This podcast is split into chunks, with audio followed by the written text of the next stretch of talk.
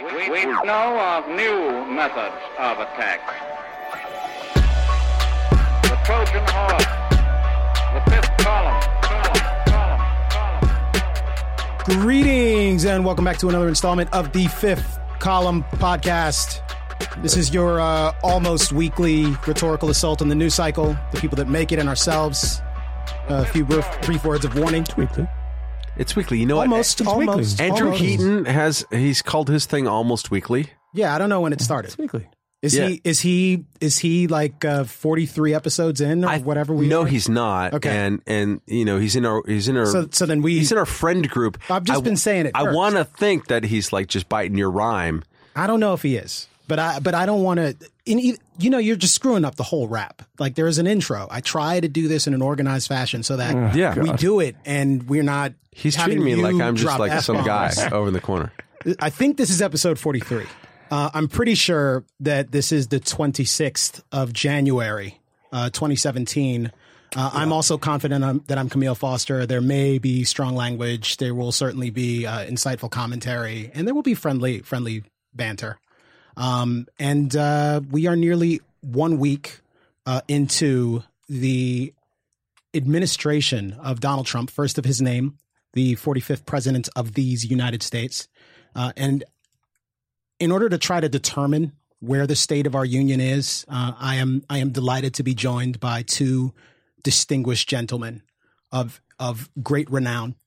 One ill repute. Yes, that also. Uh, one Matt Welch, who is the editor at large, Reason Magazine, and uh, another guy by the name of Michael Moynihan of Vice News. Gentlemen, how the hell are you? How's it going? Excellent. How's it going? No, I was I was vaping. vaping over yeah, I was the corner. vaping. Sorry, Matt. Matt sounds weird because he has uh, HPV or something. And his Head cold. That's He's a head cold. Yeah, you sound, you sound a It's been little, weeks. You sound like one of those guys that had colds in the old '70s cold commercials. Like I couldn't believe it. You know. Uh, Vicks, and yes, and I'm vapor rebel. To yeah, yeah, exactly. And I and, and I'm vaping with my new Juul uh, this week. I actually don't have a sponsor for Juul, but they should be a sponsor. J U U L, which is like the kind of uh, uh, the iPhone of uh, of uh, vapes. This is and third, I haven't, I haven't. gen or like second gen. I think it's a couple gens in. I don't know, but I haven't smoked a cigarette uh, since um, uh, Saturday. So, yeah, and I can tell you're relaxed because you're rubbing your leg as you. I haven't s- smoked a I cigarette. I mean, that's not my leg, but thank you. it goes down my leg, but At this point in your in your old and Yeah. shitty life, don't you you don't smoke that much? Hey, hey, can I say something? I, Yeah. I, I wrote a story for the Wall Street Journal this weekend about smoking, and I got an email after from someone, a mutual friend of all of ours, saying, "Hey, great piece. Uh, I uh, I just I woke up uh, six weeks ago." And decided, eh, I don't want to do this anymore. And I quit smoking. And I was like, what? Are you serious? That was Kurt Loder, our friend Kurt Loder. Are you shitting me? MTV's Kurt Loder has quit smoking. And he said, and he said, uh, I got a couple of packs of Marlboro Lights lying around here if you want them. Because, you know, Kurt used to buy them uh, on uh, the internet and uh, get them from like Slovenia or something, these like bootleg uh, Marlboro Lights, and smoke one after another. And the thing about Kurt, Kurt's like 70 now. Isn't isn't that a Do you know crime? that Kurt's Kurt's 70? Or maybe even 71. Kurt for everything that should have happened. I love looks Kurt great. so much. Yeah. Is, isn't that a crime? Like What? mail order? I mean, uh, cigarettes in New York City. Yeah, Kurt seventy one. Uh, uh, yes, it is. Great. I didn't mean to to implicate Kurt, We will- but uh, we will on the to, on the uh, basis of my testimony only, I don't think they're gonna they're gonna they're gonna bring Yeah, him in. no, I'm gonna get. but I'm gonna get that beeped out. But we'll, we'll just beep that. out. just to like to get this out there. Yeah. So you like your current habit before you went to vaping, yeah. it, it tapered down. It did taper down. It depends. I mean, if I'm out working, um, I'm smoking a lot. Yeah. Uh, because and you work, let's say, five days a week. Like Are you kidding me? I'm working. I'm working. I'm Beatles style, man. I'm working eight days a week, and I am. Uh, and I am. And when I'm doing it, the thing about shooting stories for like uh, TV stuff is that the most of the stuff that you most of the time you're just waiting. Your entire life is waiting. If you're doing a sit down interview, it takes an hour plus to set up. You're waiting for people to show up. You're waiting. You're driving in between locations, and so the only thing you do is wait. So all you do is smoke. Well, I, all I do is smoke. Uh, it's better that you can't drink when I'm when I'm uh, is- shooting something. This is strange. You, you say you say you work. Ah, I work every day. It's like eight eight days a Yeah, week. yeah. Uh, but I don't do any work. No, mostly just no. I'm. around. I mean, of the eight days, Yeah. seven point five of those are waiting and flying and doing doing all sorts of Reading uh, articles things. on your phone. Exactly. This, this is what you have yeah, to do to try to, get keep the up with to the get news the brilliance. You're But gonna this is this is the whole thing about Hollywood. It always has been. That's why he has this nickname, which is mm. very mm. important. Yeah. Is that in Hollywood, if you are the moneymaker mm. there, yeah, yeah, you're shaking the moneymaker. you're not doing. I mean, unless you're Sylvester Stallone, you're not really doing a whole lot in Yeah. between takes. He doesn't do his own stunts, is what you're saying. I'm saying that, yeah, Yeah. something like or that. uh, you know, or unless you're Mel Gibson, when in between uh, hating on uh, Jewish people, you're directing films and you're Right. doing a, you know, he's a hardworking man, uh, it- despite the uh, Jewish media conspiracy against Is it. Sylvester Stallone or? Uh, but it was sarcastic, just so you know. That's okay. That's Yeah, okay. We, know we knew. Yeah. Is it Sylvester Stallone or Arnold Schwarzenegger who was? Uh, Sylvester Stallone. it- Okay, yeah, so you, look at me, I, I. I want to, by the way, find this audio and play it, um, play it, uh, uh, just like on my computer. I'll play it so the mics pick it up. well, they don't know what we're talking about. No, no, no, they don't. But uh, but this uh, was uh, a clip that I pulled of Bernie Sanders. I saying, went- "Don't look at me, look at it." no. What? What? Oh, the what? we are, Work the we are shaft. Having, we are Was having Bernie very Sanders different going, "Work the shaft"? I'm just I'm just talking. Uh, I'm talking about. I don't I don't even know what you're talking. about. Okay, good. Yeah, I don't. good. What does anybody else know what you're talking about? Yeah, Dave Lee. Dave What? Lee does. Kennedy does. James Polis does. Well, none of those people are on the show. So what the fuck are you talking about? yeah. There, there's some famous uh, oops they were they left the mics on moment in Hollywood history on trailers. One of them involves Sylvester Stallone, and it's hilarious. It's great. I don't know how much of it is true. I assume probably 200 percent of it is true. I think that's a good. That's a safe assumption. Yeah. Is it? Is it? If I just need to do this because I'm going to play this, and no. uh, Oh, and no. I don't care. This is this is Bernie Sanders. It's eight seconds long or something. Bernie Sanders in the 1980s. Camille, trust me. I don't is know how I the feel about payoff this. is amazing. What he has said is that we in the United States are strong and powerful, and we can destroy you anytime we want, and all you have to do is get down on your hands and knees, or we will send in Rambo and Sylvester Stallone. Uh, we'll send in Rambo or Sylvester Stallone. That was uh, Bernie Sanders uh, Man of the talking about American foreign policy. Man of the people. Uh, yeah, That's yeah. Anyway, Maybe so- he was right. Sylvester Stallone. If we is- just- that's all we But it's to the best thing about it is he says Sylvester Stallone. The real the real question is: Is that worse than what is Aleppo? And my Uh, answer is emphatically yes. Well, by the way, that was uh, in 1985 or something. so uh, Stallone was, you know, I guess he was pretty doing pretty big box office. And yet time. Bernie still sounded like he was 103 years old. Uh, you know? yes, he sounds like is the pretty local fishmonger. they have fishmongers in Burlington, Vermont. Anyway, let's get to the show. Yeah, we'll, we'll get to the show. I mean, look, we did have a very active active week. Uh, Mm. I guess there were any number of executive things happening uh, inside of the Trump White House. Perhaps we should begin. I don't know if we should do this in chronological order. It's been such an insane week. Uh, we had all of the crazy media panics um, and the outrageous controversies that took place as a consequence of the inauguration. By the way, some of those panics were justified. Some so of them continue. were. Yeah. Some of them were. Yeah. And some of them were not. some That's of them true. were Also true. manufactured. Also true. Um, uh, or, or just completely sloppy uh, from a journalistic standpoint. so we will uh, we will get to all of those things. Uh, perhaps we start with the inauguration, which I know uh, we all we all kind of sort of watched. I, I tried to avoid as much of it as possible. Uh, I talked to Matt Welch on Sirius uh, the morning of the Yeah, inauguration. Uh, and Matt, of course, forced me to talk about race stuff. Um, but I, I did watch the speech. I, I wondered, did you gentlemen find it uh, completely, completely awful, uh, deplorable, frightening? No, it's fine. It's just fine. I thought it was. I or thought it were you inspired? I was there. Yeah. Um, um, with a Republican congressman, uh, Adam Kinzinger, uh, from Illinois. Very nice guy. He's he's uh, was a never Trumper.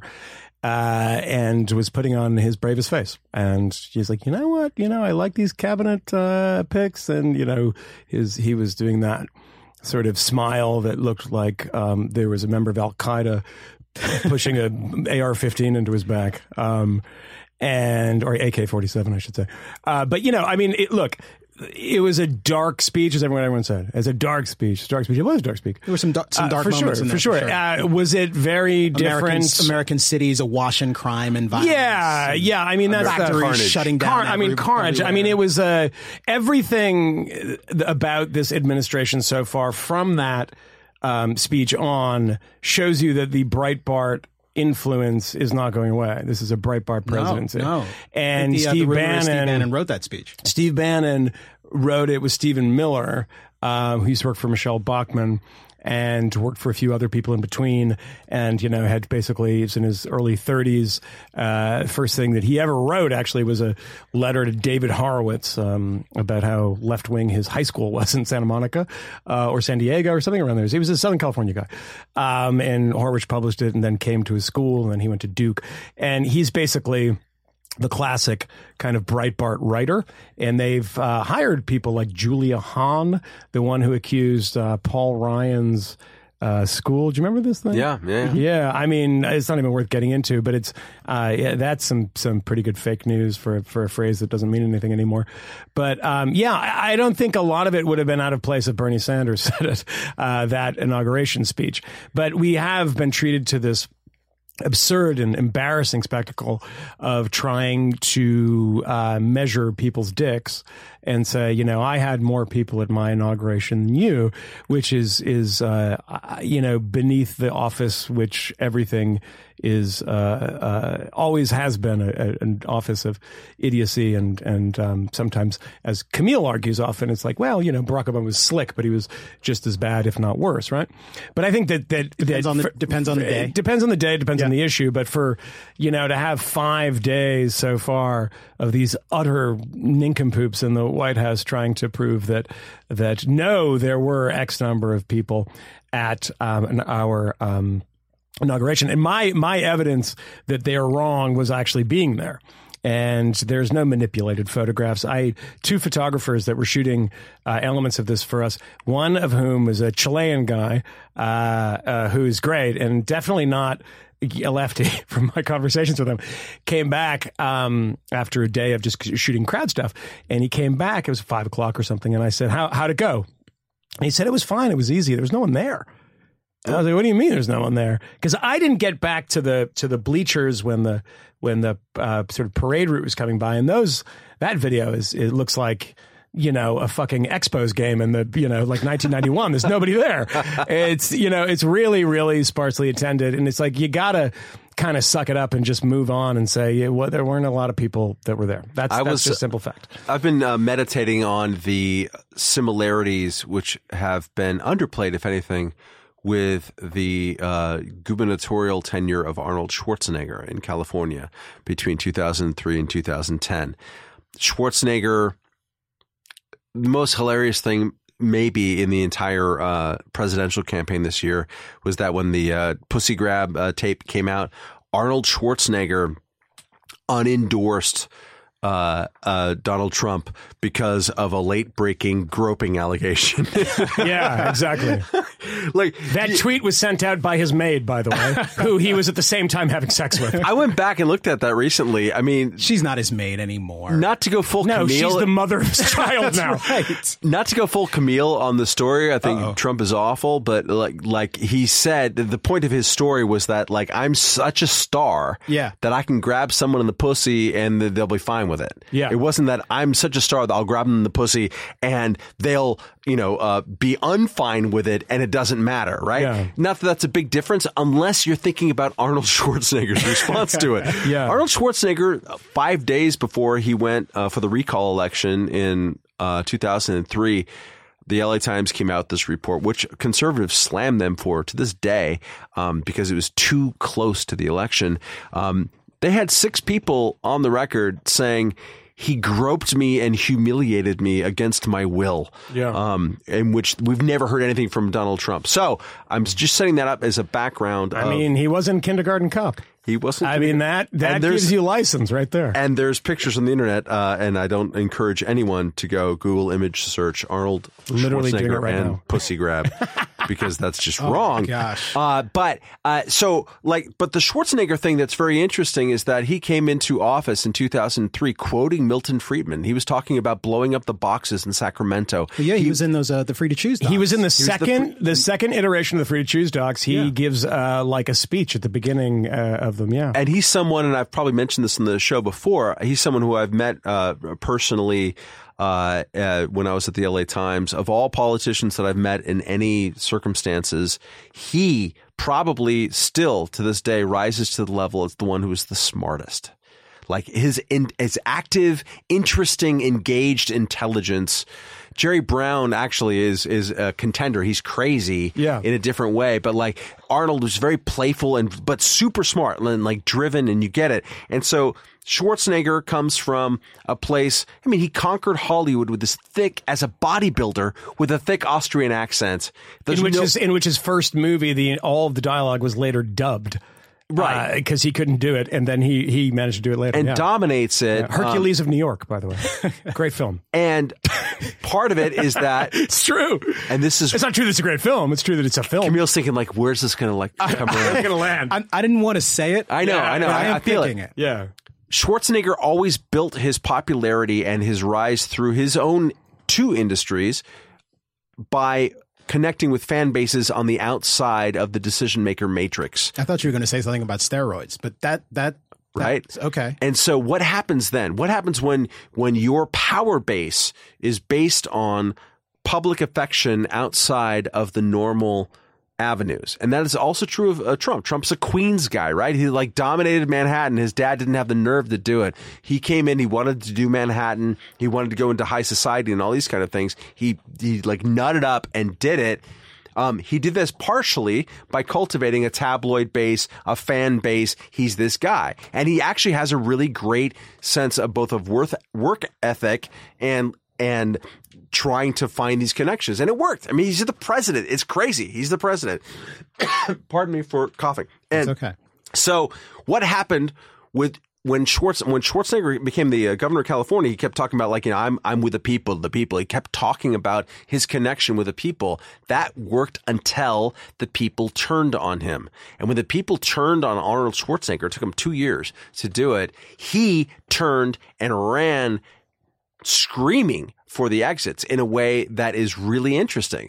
Um, you know, the California Nurses Association dogged him at every single step that he was at publicly for more than a year and just protested him. It bummed him out, made him feel bad. Arnold Schwarzenegger, uh, not Arnold Schwarzenegger, Donald Trump, the president of the United States, weirdly enough, how many things has he said in five days that have to do with his own insecurity about his own popular approval? Everything. That's Everything. everything that he said. Yeah, no, It's most, everything that he most said. interviews. It's most crowd interviews. The David Muir that. interview last night uh, was uh, about his popularity, about how much people like him. but there it's has- ratings and it's all this stuff. That's that is what is driving him. That that happens in some contexts, but there's been a, I mean there's been a lot of there's been a lot of activity as well. I mean there's, No, there's but- plenty of, of substance to talk about at this stage too. Yes, yes, and that substance is, mean, is, yes. Is important. Yeah, and we're going to sort spend the of, yeah. rest of the show talking about that substance. I mean, none of that, by the way, is an interaction with Congress. I mean, this is this is the executive five days. I mean, this is true. five days of executive Yeah. power. Donald Trump um, doesn't have an ideological core. People hope that he does, and people hope that they can shape that ideological core and kind of create one. They don't appear to be doing that in any way. This is the Bannon presidency. This is the Breitbart presidency.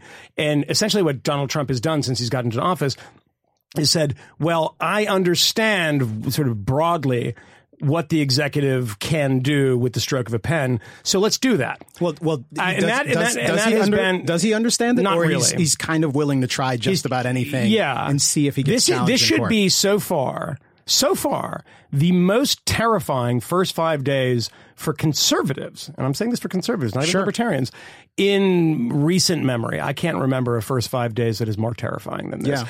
And it's not even because of what he is doing; it's how he is doing it. And and and when you see him, the the thing about Donald Trump is that he's not particularly bright, and it's not that he's has great instincts, but he's just not really a political guy, and he's going to get that through experience, and he's going to be surrounded by the best people, as he told us. He's surrounded by halfwits. He's surrounded by people who don't really have the heart to defend him, don't really do it with much vigor because you can't. I mean, to look at Sean Spicer, he looks he looks like John Cantlie, the guy who has been, you know, kidnapped by ISIS and makes those propaganda videos for them now. I mean, it's essentially what he is at this point. if he believes it, shame on him. If he doesn't, which it doesn't appear that he's doing because he's said a few things, you know, blinking in Morse code uh-huh. when he said, you know, I am saying what the president wants me to say when it comes to crowd size.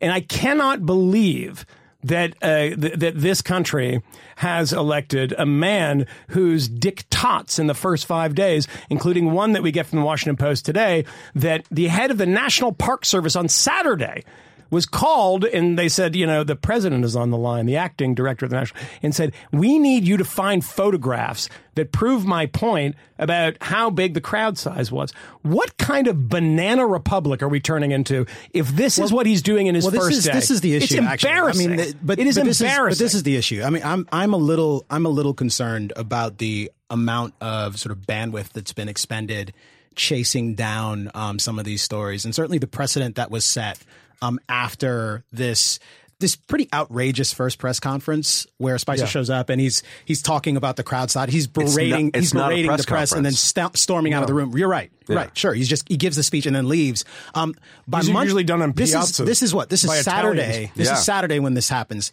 By Monday, we've had this this another event at the C. No, it was Saturday when he went to the CIA to sort of give the speech. Um, and a lot of the coverage of that speech was was about how like weird it was to have Trump in front front of the wall of stars, pretty much giving this stream of consciousness speech where he talks about himself and how great he is and how well he's performing. Um, but there are also some important things that he said there. Important in the sense that they were damn right, downright insane. Um, he repeated uh, his his suggestion that what we ought to have done when we were in the Middle East was take the oil, just take the oil, um, and then suggested casually that you might get another chance. I'm sorry, like when it comes to Monday. And the principal conversation that is happening during this press conference is whether or not they lied, whether or not they used alternative facts. And you actually have like an extended discourse between members of the, the White House press corps and the, the, the, the spokesperson for the president of the United States. And the central issue here isn't something like that. Like something is very wrong and out of whack here. And, and I'm wondering, you know, what we will actually see happen. In fact, I'm not wondering. I'm pretty sure it is happening already because we've actually seen freakouts like this. The uh, USDA, uh, the USDA flap that happened earlier this week, where on Monday there was some sort of release, an internal email that was sent out that said, "Hey, no public statements about anything until they like come through my de- my office." It was it was just this very brief report, and a number of stories popped up. I, I, I should actually Google search it and find out how many with these incredibly inflammatory headlines. Trump administration puts a puts the kibosh on uh, on uh, USDA. No one can talk about things. That They're, they've embargoed communications. Turns out that that's not what happened at all. Uh, and I I am concerned that the the panic in the media um, with respect to pretty much anything that this administration does, um, and the the the regularity with which people go for low hanging fruit rather than dealing with, say, complicated things that are quite scary and really, really important, like whether or not it is at all constitutional for you to, let's say, uh, sign an executive order that's that gives the White House the ability to create new conditions under which they will decide whether or not to give out funds. They can essentially just write new law uh, in that way. Um, like this is a huge deal. Like these are important things, and the conversation about the crowd side is- a, is a lot less urgent. And I don't know that the conversation about the crowd size is actually an indication of us moving into this new Orwellian universe um, and sales of I 1984. don't. I don't It's know. popular. It's not. It's not an Orwellian But, but that was no. the but that was the suggestion. But it was in only the, in the immediate in, aftermath. in fairness, that happening. I mean, there's something on, Orwellian on the it, but on the Monday press conference, the follow up press conference that took three questions, and there are plenty of other questions about other things. Yeah. and and we will not lack for uh, things to point at and laugh and mock about people freaking out. I mean, my God, how many like Twitter accounts for some sub national park out there have become, you know, if, if they can't tweet out something about uh, climate change or about uh, refugees coming in, then we've lost all freedom of speech. I Right. mean, there's been an That stuff's ridiculous, There's an absolute lack of. I mean, no one's even thinking to themselves like, "Huh, how did it work eight years ago when we changed teams? Then Right. what, what were the guidelines then? There's none of that there, and we see it every day. And I agree with you. We're seeing amongst amongst journalists, amongst regular amongst sure. regular citizens. We see it. we- the turnover at the. State Department has people. The turnover, the state. panties in a Josh. Rogin uh, wrote a piece that was, I think, uh, pretty uh, heavy breathing at the Washington Post. I think it was published today. On we're on the 26th on the Thursday. Um, like, my God, we've never seen so many State Department people resign en masse at, That's at not once. true. And then you get a bunch of other people who've been actually covering, you know, the State Department for a long time, saying, you know what, there's turnover. It's kind of like the the uh, Yeah, and story and, and by the way, it was it was six or seven people, all of whom were Obama appointees that came in. in And at least one of them was named Kennedy. So like Yeah. jump off the bridge already. Yeah, I mean, look- So that's there, but I just want to say that like when the first act of the presidency is to have a shouting, you know, sweaty, badly dressed 1993 Eastern European autocrat screaming at you for not uh, loving the uh, autocrat's own uh, numbers that there's a reason to ask three questions. That's worth three questions. That's totally okay because they're setting the tone of what's coming next. And the tone they're setting is that, and this comes through the Trump interview with David Muir.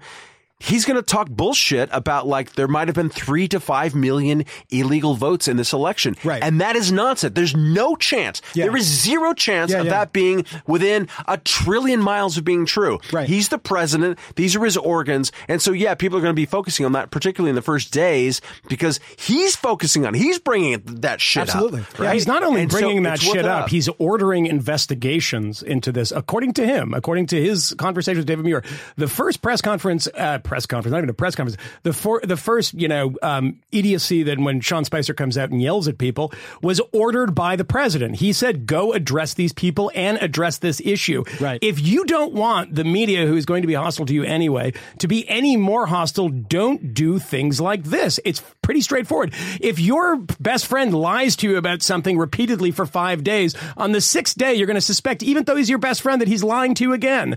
And this is the conditions that, that Donald Trump is Today, and this is to, to, to further the idea that this is the full on Breitbartization of, of the presidency. Uh, Steve Bannon uh, gave an interview to the New York Times. Steve Bannon does not talk to a lot of people. He wanted to push back on the, some of the Spicer stuff. So he calls the New York Times and says, this is what I want to talk about is, you know, Sean Spicer and, and, you know, the lies that he's telling and the lies that he's been ordered to tell.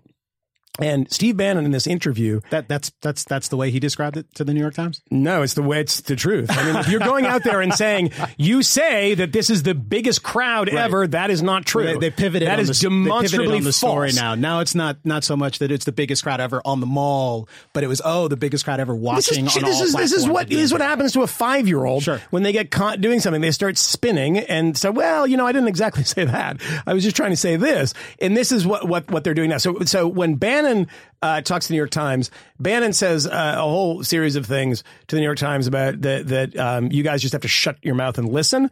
That's a bad thing to say. Bad thing to say. Let me just give you a little tip here. The adversarial press exists not to shut your mouth and listen. If if the if the top advisor Valerie Jarrett, whoever the fuck it was, to President Obama came out in Tea Partyville in 2009 and gave an interview to Fox News, you know, what they, someone they consider an adversary, and said, "You guys got to sit back and shut your mouth."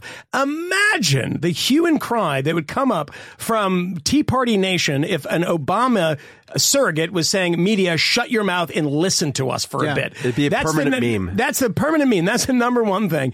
I will defend uh, Kellyanne Conway, actually, who is now part of her uh, Wikipedia biography of the uh, alternative facts. Alternative The- what facts. the woman was trying to say was that we were looking at an alternative set of facts that you guys weren't looking at. That's right. Uh-huh. That is also bullshit because there are no alternative set of facts. But she was not saying in an Orwellian way, we are in a universe where we create alternative alternative facts. Right. Cut the lady a little bit of slack. There are going to be plenty of other things to hang her on, and that doesn't have to be the one. But everyone's gleefully alternative facts, alternative facts. But the, again, on the other hand, what they do is they do come out with an alternative universe of facts that aren't facts, and that is a problem. And Steve Bannon comes out and says that you know uh, you guys have to sit, sit back and shut your mouth, and he says you are the opposition, And then you read what Bannon says.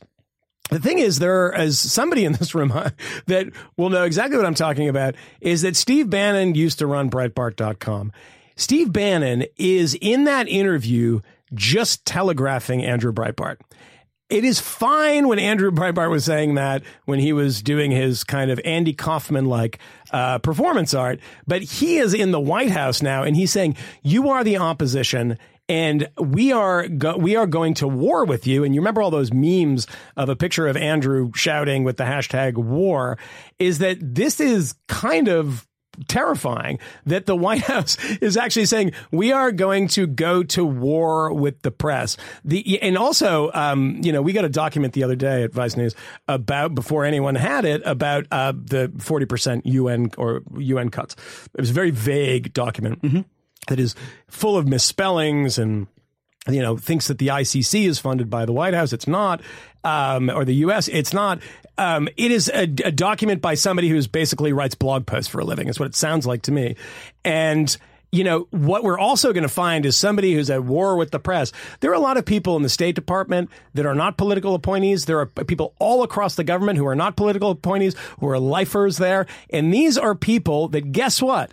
That document came to us and it there are going to be more that come to us because that do- dropped on somebody's desk and it dropped in one of our inboxes. And the, this is going to be the leakiest White House. It already It is. already is. The Washington Post had five to six, what is it, five or six staffers that had talked to the Post about the president's emotional meltdowns. Yeah, like watching TV, and not just the Washington Post. That was the first story, but the New York Times had a had a follow up, and it's like, Yeah. yeah, we They don't make this stuff up. We interviewed a dozen people close to the president, and they're describing how like they're trying to get the remote control out of his hands. That he has an emotional response when he sees big pictures of the Pussy Hat rally and all this kind of stuff. It's crazy It's how much they're leaking right now. Because the thing is, if, if, if Steve Bannon is living in a fantasy world that he's lived in for a very long time, and you can see that from the content that comes out of Breitbart and, you know, um, people that play journalist on TV. It's like the guys, you know, in uh, St. John's wort commercials that wear lab coats of a guy like Matthew Boyle pretending to be a journalist. We are going to blow you guys out of the water. Good God, no, you are not. I mean, this this is a long history of very ideological organizations that plump for presidents or for for ideas and a kind of you know uh, the John Birch Society had its newspaper that did very well in a way in a time that there was no internet. This is nothing new to the things that Matt Boyle wants to do. But if he if Bannon is going to go out there and say you are our enemy, well, I'll tell you what. Why don't you, the next time you go into the Oval Office, why don't you, the next time you go into the White House, take a look around? Those people are leaking to the opposition, you people you are calling the opposition, the press. They are leaking to the enemy. And by the way, Fox News will have its its blowhard shows, but they also have people that are pressing on these things too. You're not going to get, you know, journalists like a guy like James Rosen, who was given a very, very, very hard time uh, in a very sinister way by the Obama administration. These guys are also not going to take it easy on you. And he's like tweeting this stuff. Oh, uh, Fox kills CNN in the ratings. They actually tied uh, CNN in the ratings in the inauguration. Uh, so that's actually wrong too. But you're not going to have people like that who are going to ignore stories of of you know really really crappy governments and really really sort of sinister mustache twisting stuff, and they're not going to report on it. It's not true. the issue the issue is comes in when you actually have, in addition to reporting on important stories and reporting on stuff that's getting leaked from the White House that is disconcerting about, uh, say, the president's state of mind, uh, whether or not the president's temperament is correct. If journalistic temperament is sort of all over the place, then you actually do end up with phony stories that aren't quite accurate or are perhaps entirely contrived, uh, made up from sort of partial information. And that journals, by the way, circulate. just- and just that to is a, be- that is yeah. a serious problem. So, that is actually happening already. We're And seeing I'll just, a very brief addendum to that. Journalists are are also doing them there's themselves no favors here because you know it's not untrue that th- there is a liberal bias in, in media. It's not that's not surprising at all. I mean, all we have to look at is you know this is somebody from who's a pro-choice person, but somebody also has a set of eyes in their head. Tomorrow is the March for Life. They have had numbers that beat the march in Washington, uh, the Women's March, and they get zero coverage because people don't want to cover that because they think those people are lunatics and think think about they're crazy. it. Think about it this way, just to point in that exact thing. How many people do you know personally, Moynihan, Mm. um, who was involved in the uh, the marches against Trump on uh, Saturday or Sunday, whatever that happened? Uh, three dozen, maybe more. Yeah. 50, 56. I was I was everybody. at a, everybody. I was I a wedding in, in in L.A. with a bunch of old friends, uh, and there was a party on Saturday night, and that day a third of them, Yeah. dear old friends, had gone. And now uh, you, Everybody. Camille, Uh, a, a, a good number. good Yeah. number, Good number. Yeah. Non-committal. I mean, somebody that I was Non-committal. working I, I don't with know today. what the number is. A lot. Somebody I was working with today who's not a journalist, so he doesn't he can't doesn't have to recu- recuse himself from this stuff. Was uh, telling me that oh I was I was in D.C. with my family for that, and another person earlier today, uh, also not a journalist, told me the exact same thing with their family. I mean, I could probably name fifty. I mean, Now, honestly. yeah, if, if we had to, we could name 50. Now, how many could you name friends, acquaintances, family members who either went to the any Tea Party rally or a March for Life rally? I mean, uh, f- I know a few. Um, certainly less, uh, and I know Ah, at least one person who will be at the March for Life rally tomorrow. But I can only say that I know for sure that one person will be there. My, I, I'm guessing that I know one person, maybe Mollie Ziegler. Yeah, I mean, we know them because we know of- them in our work. our world. Yeah, but I as mean, opposed non- friends, non-journalists. Friends, I don't know anyone like if and outside of journalism and outside of what we do, and of course, there's a lot of overlap there. A lot of our friends are also in this world, Sure. and that's how it happens. But if I were to remove like friends from high school, friends from New York, I, uh, not a single person. Yeah, But the, and- but the and upshot that's- is that we're in a, we're in a bit of a bubble as well. No, is what what, I'm- what I think you're suggesting. What I'm saying is that. That that's the norm. You know, there's something like one out of 100 Americans were in these marches on Saturday, which is amazing. I mean, it was a, it huge was deal. it was a huge, It was, it was nationwide, which is part of the reason why that's the case. and it exceeded expectations in basically every single city. I mean, it was really the, the, the size of it. And talking to, to friends who were, were there, a lot of whom were seriously have been pretty despondent since the election. It was a big shot in the arm. And I think it was an interesting thing and, and, and put Trump on his own heels dealing with all, all that kind of stuff. But um, that is the milieu of journalists. So when you're reading any newspaper in the country or you're seeing anybody on TV, they know those people in those rallies. They don't know the other people over there, and that colors the world. Even if you are agreeing with the reportage of those that you see who are being, um, whatever, talking about anything having to do with Trump. And I think it's an important as a like a basic media literacy Yeah. thing to realize that doesn't mean that what they say. I mean, Camille, you said early in in us uh, talking on the show about Trump, Mm-hmm. part of the the upside of a possible Trump presidency was that Yes. it, would awake. You know, an adversarial press. It would think awake right, yeah. civil society. And well, here's the thing about a hysterical press and an adversarial press are are, are different, and at times They're gonna be think both. We, That's we the veer thing. towards the other thing, which I, That's- I totally agree. That is the thing. I, totally mean, agree. we we are we are happy to have nostalgic runs about the adversarial press under Richard Nixon. I, I'm not so nostalgic, but I understand. Yeah, you weren't alive. um, but like that came with Yeah. Uh, the hysterical press too. It's, Sure. They come together, and that is complicated to sort out because you need it for the adversarialness, and you're irritated by it on a like a basic social level that they're heavy breathing about the Twitter account of some national park you will never go to in your life, as opposed to thinking about, hey, look, Donald Trump by executive order I don't know, on Wednesday, reversed four decades of American policy on refugee resettlement. Sure. That's kind of a big deal. No, it's a huge Yeah. deal. and you and you get less What- of that than you but, do about you know, the, the niceties go of ahead. No, I was just going to say what what is really interesting, and this is this is that's a great point. I'm glad I made it at some point in the past. Sure. Um, uh, is, is all of the people who are saying, "Wait a minute, can the president can the president actually do that?"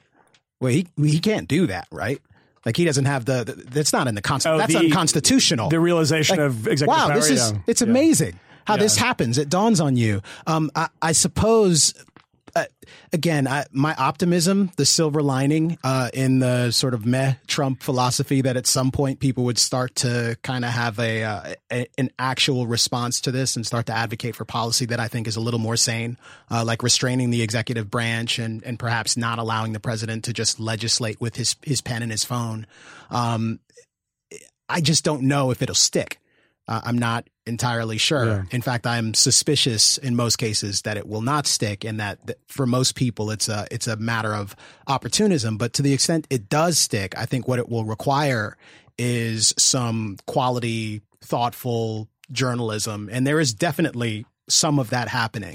There's a Um, lot but of you- that but happening, need- but to the but you to the that. yeah to the point that uh, of a couple things about um, you know journalism is and journalists are in this moment where they're they're being attacked by the White House and in a very peculiar and very sort of unique way. I haven't seen it in a, like this in a long time. Um, there's a kind of you know later in Clinton's presidency, you know Nixon who is outwardly you know friendly to uh, journalists, but then had his list of like Daniel Schorr and these people who would, you know, sick the IRS on them. But this is a different kind of thing. That said, you know, journalists play into their hands. Like I saw a story that nobody noticed, and I thought about tweeting it, and I was like, you know what? I don't need to get every journalist in America like you know bitch. I can't. I can't. I don't have the time to go back and forth with them in this. But there was. Um, does anyone know that you know this uh, software Slack? Do you guys use Slack Yeah, at yeah. work? Yep. So Slack is is a thing, basically an instant messaging program, and you can create channels on it, and people use it at work. They use it a lot in newsrooms. We use it. I know you use it too. Um, and there was a story uh, about a Slack channel that was being created nationwide for journalists on how we should handle Trump. And now, what is the sort of implicit problem of that? Is that you have journalists getting together en masse, not from different organizations, to get in one central Slack channel. I mean, th- you thought you know the Dave Weigel journalist scandal was bad to get together and collude. Is that the Dave Weigel scandal? And, uh, yeah, oh, yeah. No, the- He was the only one who suffered from it. he was the only one for suffering to get fired from his job that he now the he got fired from the place that he now works for again. But that was one thing, and I was like, look, you guys really can't do that, and then go out on Twitter constantly and just kind of antagonize, antagonize when you're a straight reporter. If you if you're opinion person, that's fine. The other thing was in the women's march. I was thinking about one of the things I tweeted about this, and I can't believe no one paid attention to this. They had a list of honorees. And these are the people that the organizers of the Women March were saying, we are doing this for these women who are trailblazers in women's rights. And it's especially important to, to um, sort of focus on these people now because of our grab 'em in the pussy president. Okay, that's fine. Now, there was a story about this, which is why people heard about this list of honorees. And the story was a, a lot of weeping that Hillary Clinton, who lost the election, was not among these people because she was a great trailblazer in the political realm. Everybody is writing about this. Nobody decided to take a look at the list of honorees and say, all right, well, who are these people that the, the, these, you know, what you say, one in a hundred, whatever, everybody that we know, everybody that you know, lots of people that live in cities and, you know, college educated, upper middle class people, everyone they know is going to this march who so who are the people that they're honoring one of the people there's a number of them they're completely chaotic but uh, I, I saw and i looked because i have a, a, a deep reservoir of information about psychopaths i don't know why uh, no useful information. I'm information really, really smart. I've got a, I've got a very good brain. yeah, I got a great brain uh, that only works in one direction. It's like if you supported the Soviet Union, I remember you. Um, and there was, I saw the name Yuri uh, uh, Kochiyama, who I remember that she had a there was a Google Doodle.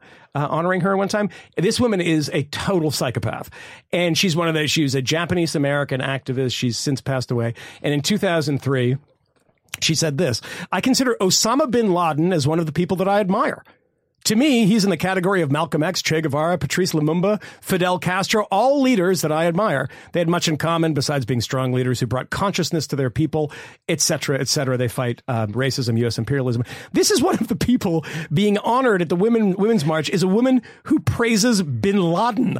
Now imagine a Tea Party march or some equivalent march after Obama becomes president. That would be the And- only. That would be the only story, perhaps. I, I, one would imagine that if there was somebody on stage or somebody they're honoring who who uh, thought Timothy McVeigh was a great American hero. Uh, the only person who did that, as a matter of fact, was Gore Vidal. But there are people that that would be a news story for a very, very, very you know, long I, time. I taunted you on Twitter because I was listening as I was driving. I was rooting around uh, the uh, women's march in downtown LA because I, I had just landed like a, a 90 minutes beforehand.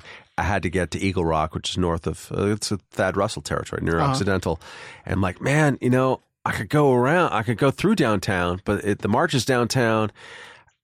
I, I kind of want to avoid traffic. I'm in LA. I'm in my home, so I like totally went around. But I was listening. I compensated by listening to Pacifica Radio Oh, to the, the live. Uh, I didn't. Do you speak Korean? Because uh, sometimes well, they they had had a great history by the way, being pro North Korea. they had Angela Davis on, and I, I Oh, taunted you oh on boy. Twitter Yeah, like yeah, uh, you were yeah. listening to Angela Davis. It was like a checklist of Michael Moynihan blood pressure points. Yeah, yeah. That's why I didn't listen to it. She talked about Assata Shakur. We need uh, we need justice for Assata, uh, Mumia. Yeah, the justice for Assata Shakur, uh, you know, she's getting her justice. She has to live in fucking Cuba. uh, uh, Mumia, obviously. Oh, of uh, courh, yeah. uh, Leonard Peltier. Okay. Um, Three guilty people, yeah. uh, Everyone, literally guilty, all of them. uh, and I, I don't want to get ahead of my skis here. She might have mentioned Sandinistas. I'm not exactly sure here, but it was just boom, bada boom, bada boom, Yeah. presented as Yeah. like, of course. Uh, she's with us. We're all in, in this thing together. Yeah. Uh, it, it it reminded me of, of uh, being at the protests in front of the Democratic convention in 2000 in LA.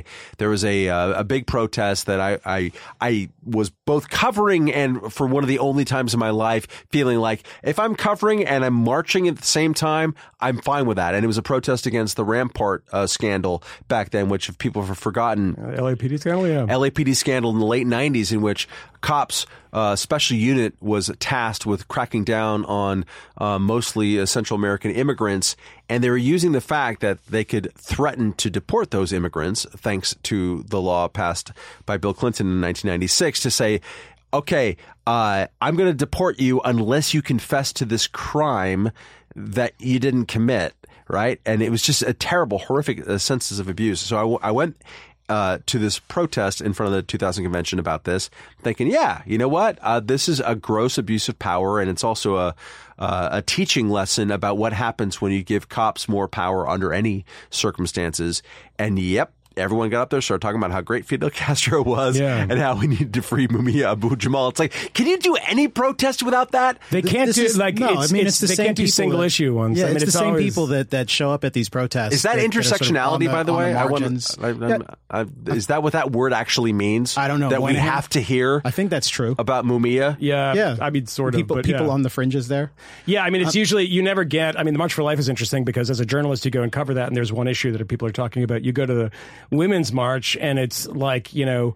People holding signs that are like about the minimum wage, people holding signs about, you know, people who have killed cops for various times in their lives.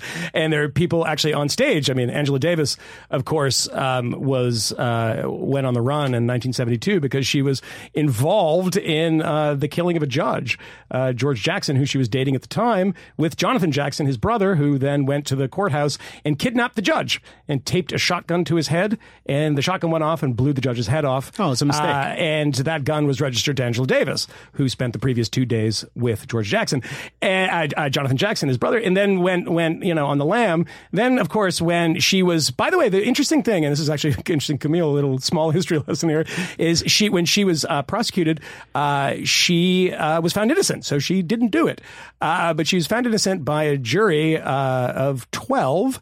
Uh, 11 whites and one Hispanic, not a black person on the jury. And she was, and then she left and did a uh, tour of um, occupied Soviet countries in which she received uh, later her uh, Lenin Peace Prize, uh, given to her by Erich Honecker, uh, the dictator of East Germany, who she was quite close friends with. Lovely person, and she spoke on the stage, and she was representing all of our alienation with Donald Trump, apparently. Yeah, well, I, I don't know, understand the world anymore. I give up. It's horrible. it's a repulsive place that Well, we live in. well, maybe maybe it makes sense to try to tick tick through some of the sort of specific actions because it's it's so odd. Like when we have the conversation about the the press, I- and I think for the reasons that you highlighted, Matt, just kind of the the actual fact that a lot of journalists are in fact progressives. That when they look at these stories, when they sort of get together, um, that there there is sort of this ratcheting up there is an intense focus on the Trump administration right now. Sometimes it's hysterical. Oftentimes there are very real things, and part some of the real things that they are concerned about this week are the voter fraud investigation, which we uh, which we name checked, um, which is sort of utterly ridiculous. Uh, it, it seems that the Trump administration is focused on the the singular piece of evidence that they have been citing, the evidence asterisks in quotes um, is uh, Pew research that suggests that there are millions of people who are either dead and actually registered to vote, um, or who are um, registered to vote in more than one state. Now, Like- like of me, course, any any thinking person listening to me explain And that Tiffany Trump. realizes that one, you don't actually have to register post mortem to be on the rolls and dead, right? Or two, that there isn't any evidence of actual voter fraud in those statistics. The only evidence that I've given you is that the voter rolls aren't really particularly up to date. What you would actually expect to find is some sort of pattern of behavior. And in order to actually affect outcomes in some sort of meaningful way, you would actually need coordination and coordination um, amongst bureaucrats if it's happening in government or amongst the independent folk who are doing all sorts of stuff on the ground um, really really hard to do silently so that no one finds the hell out what you are doing. Um, it is part of the reason why the project veritas uh, sort of nonsense underground we got you um, projects nearly always end up fixate on some ridiculous kind of sort of almost scandal like oh my god they're showing up at protests and they are hoping that people punch them in the face. It is a scandal and a conspiracy. Um, so there's so there's the voter fraud. There's the border wall. Uh, the border wall, which is I think the Trump administration said may cost like what eight billion to ten billion. Eight and, to fourteen. And Paul MIT Ryan- is saying what forty billion dollars might Ryan actually be the price tag. like closer to 25. Yeah. Uh, and let's remember, this is on top of all the money that we've spent since 2001 down there, which is a lot of money. Like Yeah. we've doubled and tripled the size of the Border Patrol or whatever we're calling them now. He also undoes the the federal hiring ban or freeze because he wants to hire another five thousand border patrol agents uh, in addition to building the wall. It's the classic, uh, you know, hiring freeze or whatever thing. Um, it's true for everything except for law enforcement and the military, Right. Which is to say that it's not true. Yeah. and the border, the uh, uh, chief border patrol agent uh, resigned today. yeah. Too, by the way. Although that might be part of the, it's uh, a the sort union- of Josh Rogin, you know, like oh my God, people change jobs. With No, I mean it's it's. I mean uh, Radley Balko is pretty interesting on this, and he's he's been uh, kind of supporter of this guy Mark, uh, whatever his name. I want to say Marc Maron, but it's uh, Mark Morgan. uh, Hell of a podcast. yeah, hell of a Different podcast, and and um, apparently he's been the, the the Border Patrol Union supported Trump, Right. and uh, he was a kind of reformist, and I think that he he knew that his days were probably numbered, and he left anyway. But yeah, to the to the point about the Pew poll, which is what six years, uh, four years old or something, uh, it specifically said in it that there's no evidence of any wide scale voter fraud. Despite that, there's Donald that. Trump uh, is and the talking about this and the author of the poll said it doesn't say what Donald Trump says that it That's right. says. Yeah. Yeah. And then when Trump was confronted with that by David Muir, He said, "Why do you write the po- why, why do you write it?" It's like it's not. He he wrote it and he stands by it. You just misread it. I, uh, I rec- Willfully, yeah. I recommend everyone read if they haven't already. Jacob Sullum had a great piece this morning on uh, Thursday about kind of sorting through the journalistic take of of is Donald Trump lying, as the New York Times has decided they're going to use Right. that word, Right. Yeah. Or is he Or saying does he really believe these things? falsehoods and it's actually it sounds like a kind of a wonky exercise but it's actually kind of interesting to sort through and try to figure that out um, and then uh, and i don't want to spoil the kicker but like it comes down to we'll probably be happy if Trump is lying as opposed to if he believes it because if he believes it then he's impervious to the evidence I think I think there's a tremendous amount of evidence that Donald Trump is likely an actual conspiracy theorist who simply Sure. believes all manner of fantastic Sure. things that there is no evidence to support. Sure. I mean, if we Um, say or or, yeah. or thin evidence to support. That is, I think that that is almost certainly the case. And and the palling around with Alex Jones in addition to spearheading a campaign to find the president's birth certificate, in addition to the millions of people who are totally voting, you just don't know it. I, I believe, uh, I think it's Roger Stone um, has a new book coming out, and apparently one of always the, one of the excerpts. Well, this is about how he helped to single handedly get uh, Trump elected, but one of the quotes is about how Trump, you know, calls him one day and he's just he's so distraught, he's beside himself, and he is concerned about them really them trying to steal it from him. I think the quote was something like, "Are they?" I, I think they're really going to try to steal this from me, Roger. What should I do about great this? thing to say to He's like, Roger oh, Stone. oh, call call my friend Paul Manafort. He'll tell you. He'll figure this out. Okay. Yeah. So when he's talking about them stealing the election, he truly believes it. The, one of the moments from that ABC News interview is when he says. Well, uh, Hold on a minute. You, you're talking about voter fraud. You're talking about people stealing the election. Isn't it dangerous to suggest that this sort of thing could be true. For, isn't it dangerous for you to suggest this as the president? The two answers that he gives are, well, no. Uh, I mean, because I won, so I'm here, and the, the fraud was definitely not on my part. And two, uh, there are a lot of Americans who agree with me. And I thought to myself when I heard that, like, well, yeah, that's true. There are a lot of Americans on both sides of the aisle who have long believed that there are all manner of crazy kooky Sure. conspiracies, specifically these kooky conspiracies, It- it- which yeah, it's I know, amazing every once in a while I have that revelation. Uh, Well, it's an amazing the, thing. uh, Like, we- ever, like um, uh, Trump supporters saying now, you guys said that uh, because of an off-the-record interview that he gave to the New York Times editorial page about the border wall, a lot of other things, that he didn't believe this stuff, and now he's showing you that he believes it, and you know all that stuff that he said, he's going to do it. That also applies to his past behavior about conspiracy theories. You know, he was like, well, he doesn't believe uh, Obama uh, was born in Kenya now because he gave a press conference and said it. It's like, no, I mean that that Donald Trump does exist, and that's that's the you're getting the real thing there. I mean, it's really terrifying. Roger Stone, by the way, um, who when I interviewed him uh, in October, was fairly convinced that Trump was going to lose the election, Sure. and said to me on the record, and we didn't use it, but he said to me. They've run a lousy campaign. And then he told me about an NDA that he had signed that would, would require him to keep quiet about his work with the with the administration or the the, the then uh, campaign, and said that he had uh, discovered that the shell company or whatever who signed the NDA made it not valid. He said, "So I'll probably write a book about this." He said with this sort of sinister twinkle in his eye and blowing them up. Yeah. And now he's come out with a book. Change the approach. Uh, change the approach a little bit, right? Uh, Roger Stone has actually uh, put aside a book that, this again is somebody the president talks to. Um, he put aside a book that he will be publishing, um, I, I guess, later this year, which accuses Hillary Clinton of having John F. Kennedy Jr. murdered. That's actually true. Uh, not it's not true that that happened. That's false. But it's, true. It's true that he's the book. writing that book. How do you know it's not true? Uh, well, that's what that's what uh, Roger said to me. Yeah. I said that's utter nonsense, and he said, "How do you know? You haven't se- read my book. You haven't, you haven't seen the evidence." And I'm like, you know, Occam's razor here that I'm going to trust all, everyone else on the planet, and not you, who I'm meeting at a John F. Kennedy Although uh, that's, conspiracy that's, how, conference. that's how innovation happens. That's how breakthroughs happen. There were plenty of people who didn't believe that the Wright brothers could get that damn plane off the ground. Sure. I mean, the, the other just thing, saying. The other thing is to the point. He's just about- asking about- questions, he's asking really dumb questions. uh, to the point about um, the the truth and lies thing. This has really gotten a lot of members of the media into this sort of moral high dudgeon where they're Yes. really being. So I'll give you one this morning. Jon Swaine, who writes for the Guardian, Mm-hmm. uh, NBC News tweeted this. Um, this is the tweet from NBC News. Kellyanne Conway claims Tiffany Trump says it's quote flatly false. She's registered in vote, to vote in two states. NBC News, and there's a link to the story in which the story NBC News says no, we've confirmed that she is. Jon Swaine tweets that and says uh, he says she claims that it's flatly false. Jon Swaine says, but it's not. It's 100% true. So why are you tweeting this? Think about that for a second.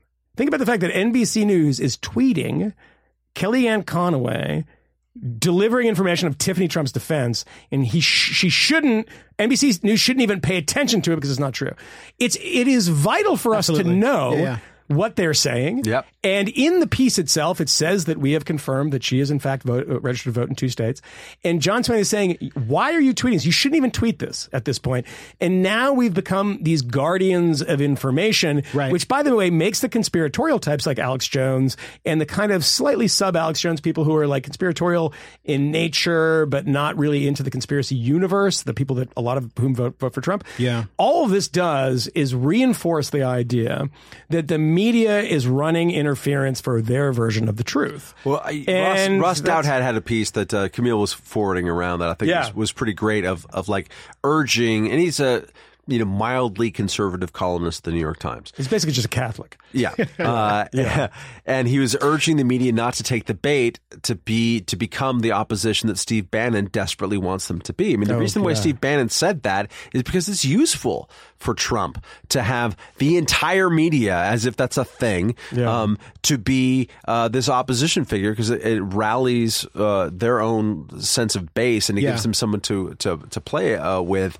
There have been a lot of. I mean, this has been the the craziest two weeks I've ever seen, and I've written about. I use the media as as a, a, a topic area for more than twenty years in a lot of different outlets uh, writing about the industry and, and, and I've never seen the last anything like the, the the the craziness the last two weeks. I mean, it's just been nuts, and some of it's been very interesting. Uh, Jay Rosen takes the uh, the press from uh, from NYU takes the position of like, why would you even interview Kellyanne Conway? And his writing, go out and, and seek it out because it is pretty interesting. I disagree with him ultimately. Uh, he also says send your interns to the White House uh, press corps, you know, the press room. Don't send your best people because that way you are not having your shiny people that you can be, you know, yelled at as fake news.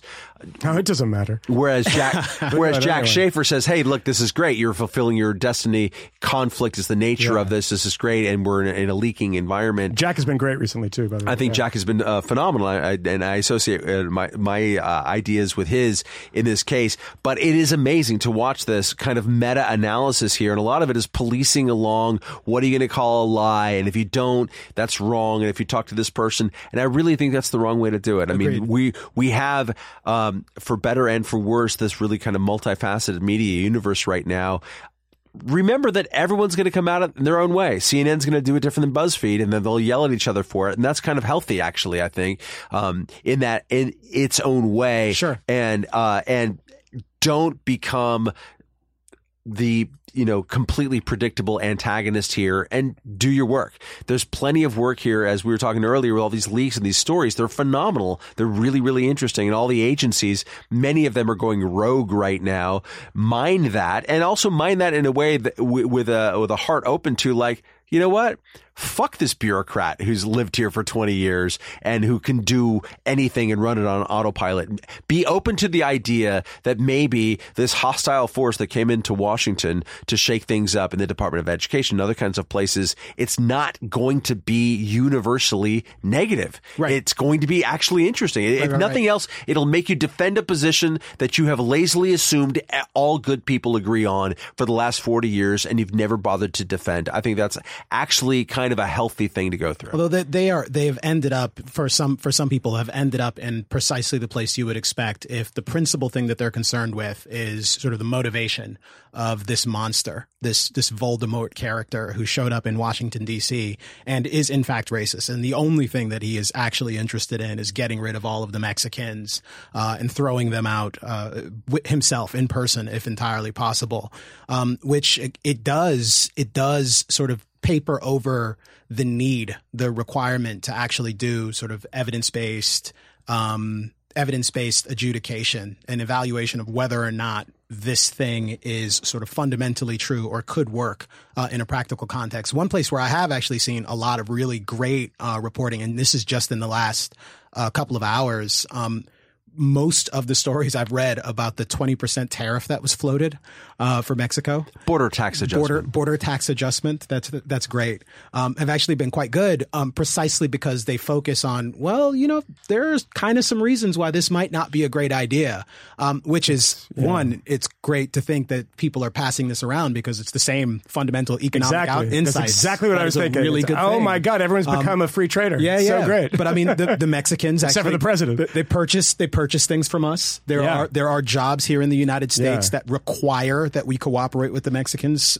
Millions of them, uh, six million by one estimate. Can we just call them the Mexican? The Mexicans. The Mexican. Yeah, just- Mexicans. just no, no Yeah. plural. Yes, we can. Yeah, Mexican. the Mexican. You know, when trading with the Mexican, that Yeah. one Mexican to make- yeah, is yeah, yeah, creating. yeah. But six I, I want million I want to know if anyone's thought of of the unforeseen consequences of this, and I tweeted about this earlier, is that if you put a twenty percent tariff on imported Mexican goods, all Mexican Mexican goods, and whether that's you know uh, you know uh, guacamole or whether it's a, a refrigerator or a car or the something. avocados that the avocados, yeah, but Yeah. you know when they, they usually they usually take them and make them guacamole first because Americans can't do that. So I mean, imagine that you have an, an enormous increase, and we know that small fluctuations in minimum wage and stuff affect people's buying, they affect hiring. Now imagine that twenty percent tariff is going to have a great effect on low wage and low skilled workers in Mexico who work at factories and work on farms. When they are put out of jobs, where do you think they're going to go to find new jobs? Well, they won't be able to get in because of the super effective, totally which real. we are trying to raise money to 30 build, which will take 10 years. fence. And they're like, right now, I'm going to Yeah. go across, man. I'm just Yeah. going to walk, okay? I mean, it's not, it's this idea that, like, oh, we're going to put all these Mexicans out of work. And they're like, fuck, man, I'm going to go up north, okay? It's just like nothing, everything's out of business because we can't trade with anyone. So let's go to America and work there. I mean, the- I mean, I think about this, people. in 1980, when uh, uh, when uh, uh, Ronald Reagan d- uh, debated with George H. W. Bush about immigration, and it was a contest of who could be the most open to illegal immigrants. Ronald Reagan talked about opening the border both ways. Um, opening the border. That's a direct quote there. Uh, both of them. And this is a time when Mexican women were still, you know, like having five births per woman on average. No, it's not. It's not a joke. I mean, like, No, it's a lot of babies. Oh my god! I just I'm sorry. I turned around and all of a sudden Steve Sailer was sitting in that chair. Is that what happened? What did you? no. I mean, the the the Watch out, Richard Spencer! Someone's going to punch you. It's something like 19, 1970, and this is true of all poor countries, and when Uh, especially Catholic When you're poor, you have all the babies, and they were having more than six babies per woman. Has in, anyone figure, ever figured out why? It just makes no sense. why, why, why you have a lot of kids when you Yeah, are you have no uh, money to pay for them? impoverished? Yes, because part of it is that women don't have any control over the the conditions of their life and of their reproductivity. They don't have any options for education. They don't go this way. So there's a a, a direct line in almost every society. The richer you get, the more women start to have control over their own education and life, and then the birth rate plummets. Jeez, I mean, God, Steve Sailer became Gloria Steinem in no time Abs- well, you know what? Maybe they have more to come. You, you and I, we are not so different.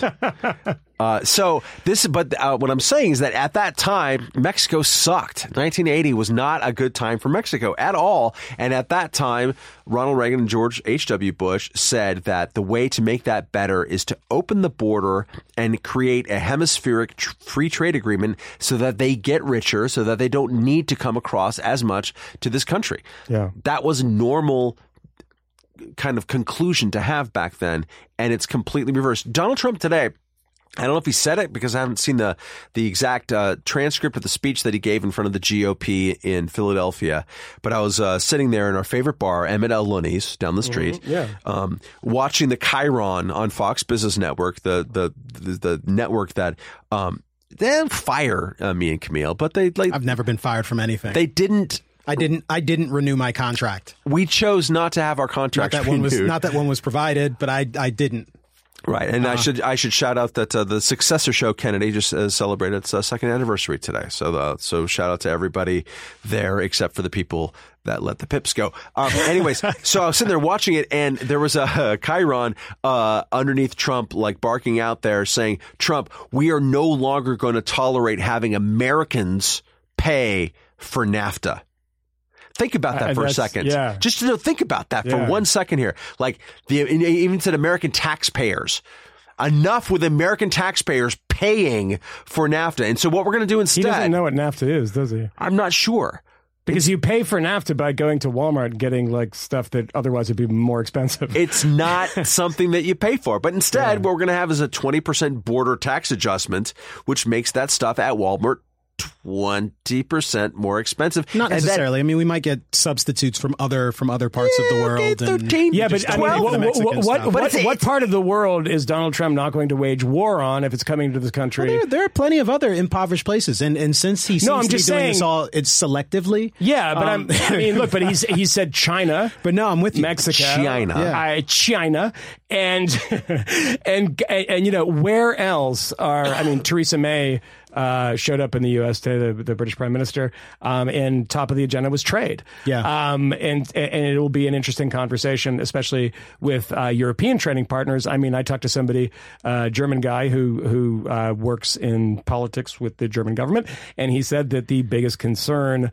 amongst everybody within Merkel universe, Merkelverse, uh, Merkelwelt, she said, terrible place, my said uh, terrible place. Uh, everyone looks just like Angela Merkel. Uh, is it's all about trade. I mean, there's the balances that I mean, Germany has become a very, very successful. I mean, the the economic miracle has the Wirtschaftswunder, as they call it, has, has continued to this day. They have a like a really roaring economy right now, very low unemployment, and they manufacture a lot, and a lot of their relationships rely on uh, the United States uh, for a variety of complicated reasons, and everyone there is terrified about it. They don't believe that this stuff is going to stay localized to Mexico or the mammoth uh, of China, which uh, Trump decided is going to be his enemy as a counterweight to Russia in a way that we haven't seen since you know Mao turned on Khrushchev.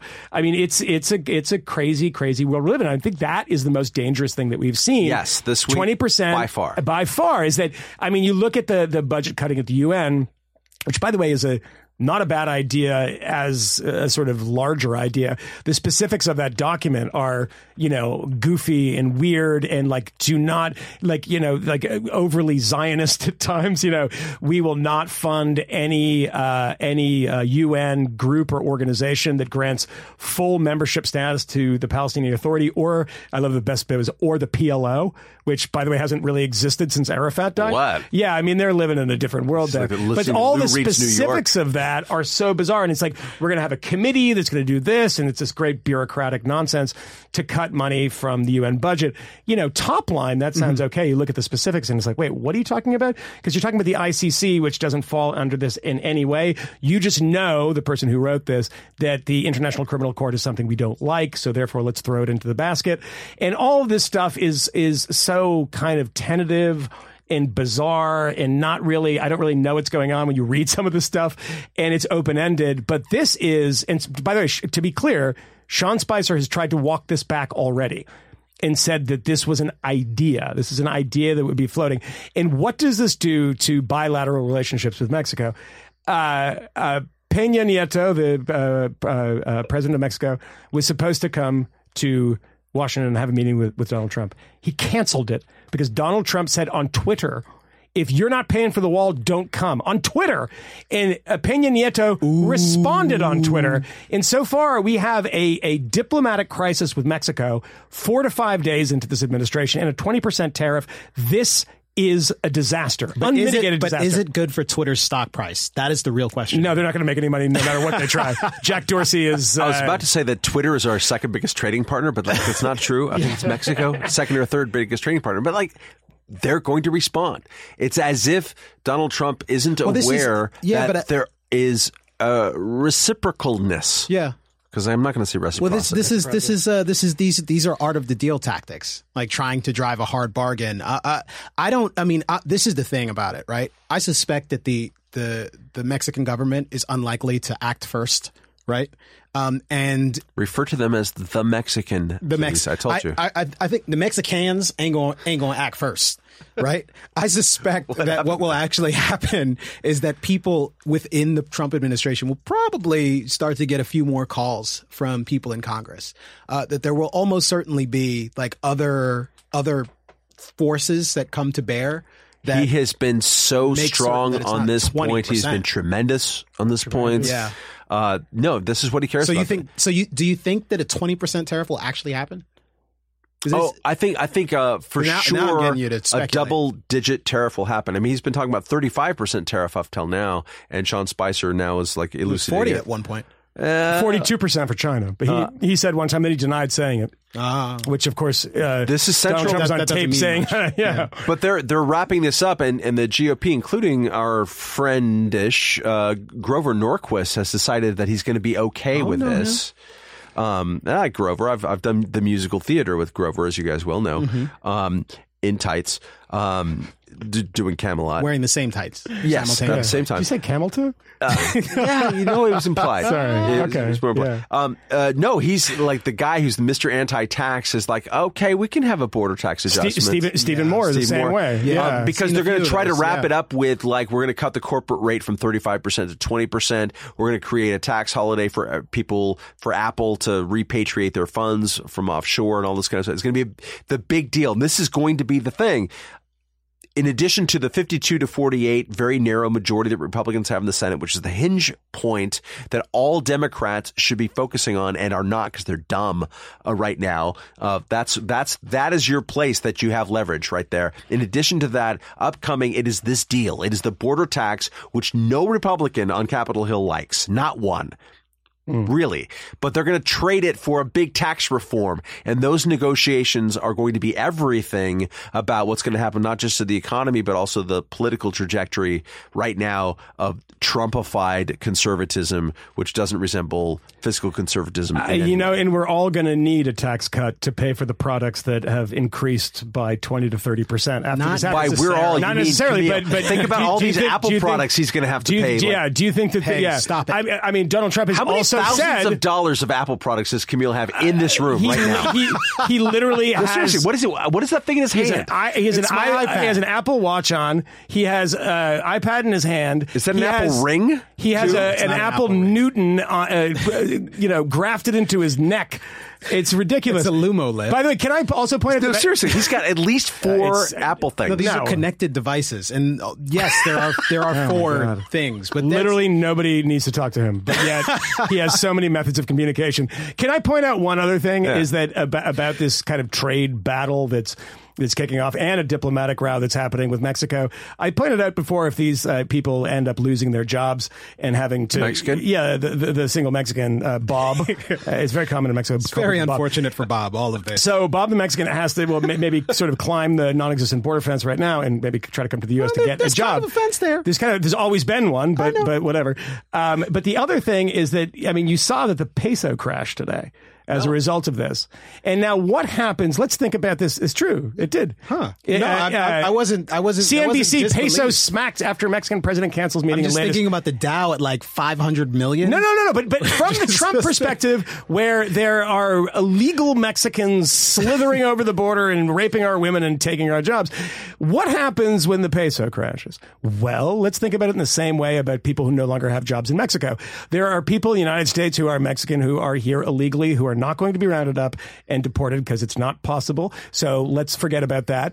They will all of a sudden be sending remittance dollars back to Mexico that are worth a lot more, right? Because the peso's crashed. So all of a sudden we have Mexicans who want to stay here more because their dollar is worth a lot more. They wanna come here more. They want to come here more because the, the, the spending power is increased. Thank you, Donald Trump. then- but then- you're actually but look at- encouraging illegal But immigration. look at but look how days. fascinatingly well this works out for him. What you end up with are violent conflicts on the border between the the flood of Yeah. illegal immigrants that are trying to come across and the the brand new shiny newly This is like an minted L. Ron Hubbard 5,000 novel. Yeah. 5,000 border guards that are a good there. way. No, so no. it just it In is a a, vicious way. cycle and it keeps going.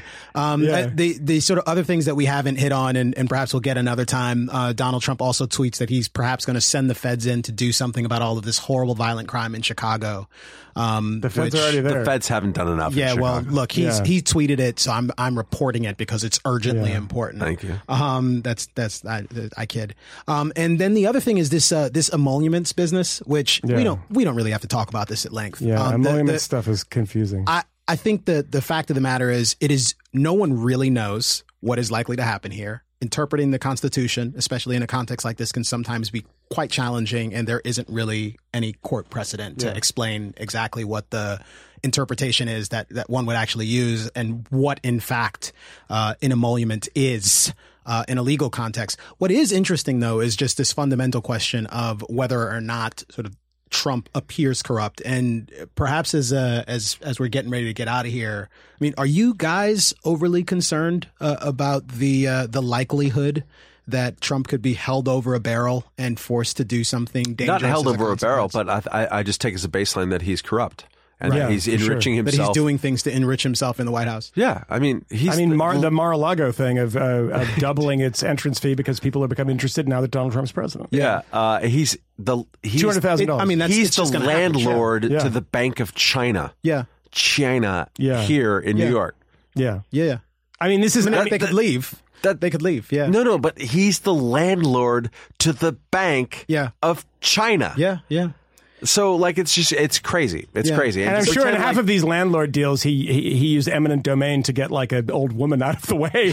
Somewhere like you know he's a great conservative for all these conservatives out there who are now rallying to his. I don't know. I don't know about the uh, the the likelihood of success for some of the legal challenges on this. Yeah. Uh, well, well, we don't even know if these folks have standing. Um, although there Yeah. are all sorts of weird situations. I mean, that wasn't happen. Erwin Cher- Chemerinsky involved? Yeah, he's he, not he, nobody. He was know? he's not nobody. Well, no, no. I, I, I mean, like standing in in court. Like, I know, You I know. have Yeah, but he was writing about he's- this, the and he- dean he- of the University of of, Yeah. uh, of uh, Ir- uh, California Irvine Law Yeah. School. But has he been? He's been injured by by these laws in some way, shape, or form. Uh, no, Because I don't think they anyone wrote, in this particular suit can yeah, actually say that they have exactly. Like, he wrote look like something, and there, has been people that are on his side Uh-huh. That have said it's that it's kind of thin gruel and Yeah. surprising for him to actually produce something.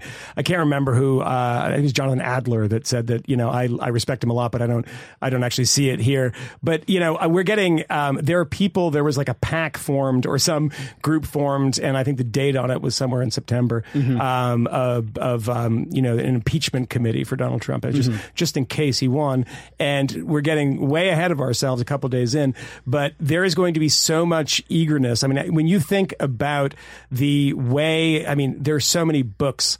Uh, from the 90s, uh, uh, The Hunting of a President, Joe Conason's book. Sure. About one particular, I mean, there's, there's a whole bunch. Um, you know, uh, Michael Isikoff's book about how people, the concerted effort of conservatives in the 1990s. Man, man, man, God, imagine that to go after Bill Clinton, free trading, kind of decent economy. They, and this is where we are now. To go after Bill Clinton, and there was a concerted effort which gave, you know, rise to Hillary's thing of the vast right wing conspiracy, which she, by the way, wasn't entirely wrong about. Correct. Conspiracy is not necessarily a bad or illegal thing, but there was a collusion amongst people to try she to. was just wrong to apply it to whether or not there was an affair of Monica Lewinsky. Yeah, exactly. that was a little bit of- exactly, and that's in, in that kind. And remember the zeal and like you know uh, the American Spectator at the time. Which getting money uh, from uh, Richard uh, Richard Mellon Scaife. Scaife to do something called the Arkansas Project, which is a research thing to find all dirt on Bill Clinton. Right. Which, by the way, who is the one of the linchpins in that? David Brock, who is now the head of Media Matters and now a liberal, but was a conservative at the time. And there was a huge effort, and they went to every end. And you know what happened? They impeached the president, and that was a, a culmination of that effort. And we are a few days in, and the effort that I have seen so far from even mainstream journalists, not just the goofy people that, that were- were at the Spectator at the Yeah. time, uh, is is is pretty impressive. And they're uh, people are ready to go. And and and you know Donald Trump doesn't realize this because he's gotten away with it for so long. He basically got rid of an industry, an entire industry in D.C., which is Oppo Research, because nothing that they got mattered. Didn't have to release his tax returns. Nobody cared. Although Grab him in a pussy. that, that may doesn't actually care. happen as a consequence of these uh, these emoluments filings. May- If, that's even right. if it doesn't go anywhere, if Yeah, they get a slightly that's right. friendly judge, the judge could absolutely require Donald Trump to hand over and his he taxes, doesn't and, they he would doesn't have control in- over it. Absolutely. And I And I, and I wonder if there's somebody that. at the IRS that might might do that for him. Oh yeah, Uh, absolutely. and that's that's possible. that's possible. But we're at a point now that there's will- so will much leaker forward go motion that in a guy who's so obviously corrupt and around people that are corrupt, and the history of these people in his building industries that have been corrupt, and just the people that have been larding this transition team that not are not, not necessarily corrupt, but they do have very loose morals on some things. You know, the Paul Manaforts. Uh, this is not going to end well. I don't think. I don't think this is going to end well for for anybody. Well, this is this has been an interesting conversation. I mean, it is it's it's odd. I mean, it is the end of the first week. It, there has been just a dizzying amount of of activity coming out of the Trump White House. Um, I think everyone is trying to find their bearings and sort of figure Yeah. out how to talk about these stories, how to cover them uh, in some sort of thoughtful way. I mean, even I think even even us in having the conversation are are sort of feeling this out together uh, a little bit, which is uh, not unsurprising. Uh, the the actual predictions that were happening uh, about what Trump's America might look like, uh, I, I think we've fallen a little short uh, of the the worst doomsday scenario that was painted. Like it, I think we're already supposed patient. to be eating one another. Be this is day this is day seven. Um, but it but it could get pretty bad, and there are there are in fact plenty of very ugly. Um, scary policy proposals coming out of the Trump White House. Um, there are also potentially some silver linings um, where you might actually score some reform. Um, I suspect uh, I'm I'm going to go out on a limb. Um, yes, it is true that there are plenty of Republicans who have sort of switched sides, fiscal conservatives who ain't so fiscally conservative at this point. Um, but the the fact is, the more unpopular he becomes, the less the less easy it will be for him to hold together um, the sort of loose confederation of of conservative allies that he has that are supposed to help him pass legislation. And granted, he's he doesn't ha- he hasn't had to pass much just yet, um, but I suspect that the opposition forces will, in fact, get quite a bit stronger. Um, so it will stay loud and it'll stay. What are we predicting, by the way, from this uh, avalanche of executive orders? Um, Trump is going to get into the habit of this, and he likes ruling by decree. I mean, He I think we're going to see a lot of lawsuits. I think we're going to see a lot of Hell of lawsuits, lot of but do you think that, I mean, this is going to kind of taper out and we're going to be. a he's gonna- he's I gonna think it'll taper out, and he's going to focus on the two big deals, which is Obamacare repeal replace, which now Rand Paul is writing. Um, like on one hand, Rand Paul is the guy saying, "Don't even think about reinstituting torture, and I will oppose you at every step."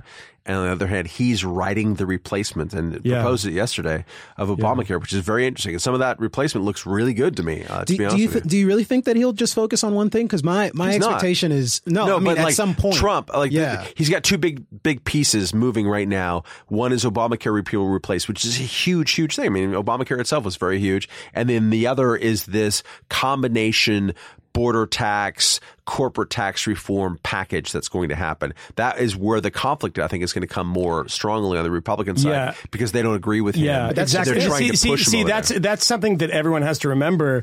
And I talk to people about this who are smart people, but they, they're you know he can drive a freight train through the, the federal government because he controls all branches of government. Here's the thing that everyone has to remember is that Republicans and Democrats, it's like it's not a score in a football game. If you have X number of people in the House, X number of people in the Senate, especially if you have somebody as divisive as Donald Trump. And when I was with with uh, the Adam Kinzinger, the representative from uh, 16th district in Illinois, um, you know, it's pretty clear when you talk to these people and you talk to them about their colleagues is that they're not just going to allow this stuff to happen. So it's not a rubber stamp because Republicans control. I mean, it's not filibuster proof, but they don't control uh, uh, both houses of Congress. So therefore, everything gets done. Realize also that I think some of the greatest and most pitched battles will be with his own party. And you know, and, and, and you know, McCain uh, the other day uh, talking about torture. McCain, a great actual uh, uh, uh, uh, back and forth with him and Anderson Cooper when uh, Donald Trump said, you know, we're going to go and take the oil, we're going to take the oil from uh, from, uh, and uh, Cooper asked McCain if he could do that, and there was an incredible moment where he just sat there silently, kind of chuckling, and didn't say anything. He's like, no. And it was like a long, it was a really good, it was really well played. And, and, you know, it's a funny thing about the, the confusions and contradictions of Donald Trump, who said, you know, because we didn't take the oil, this is actually true. He said this the other day. Uh-huh. We now have ISIS.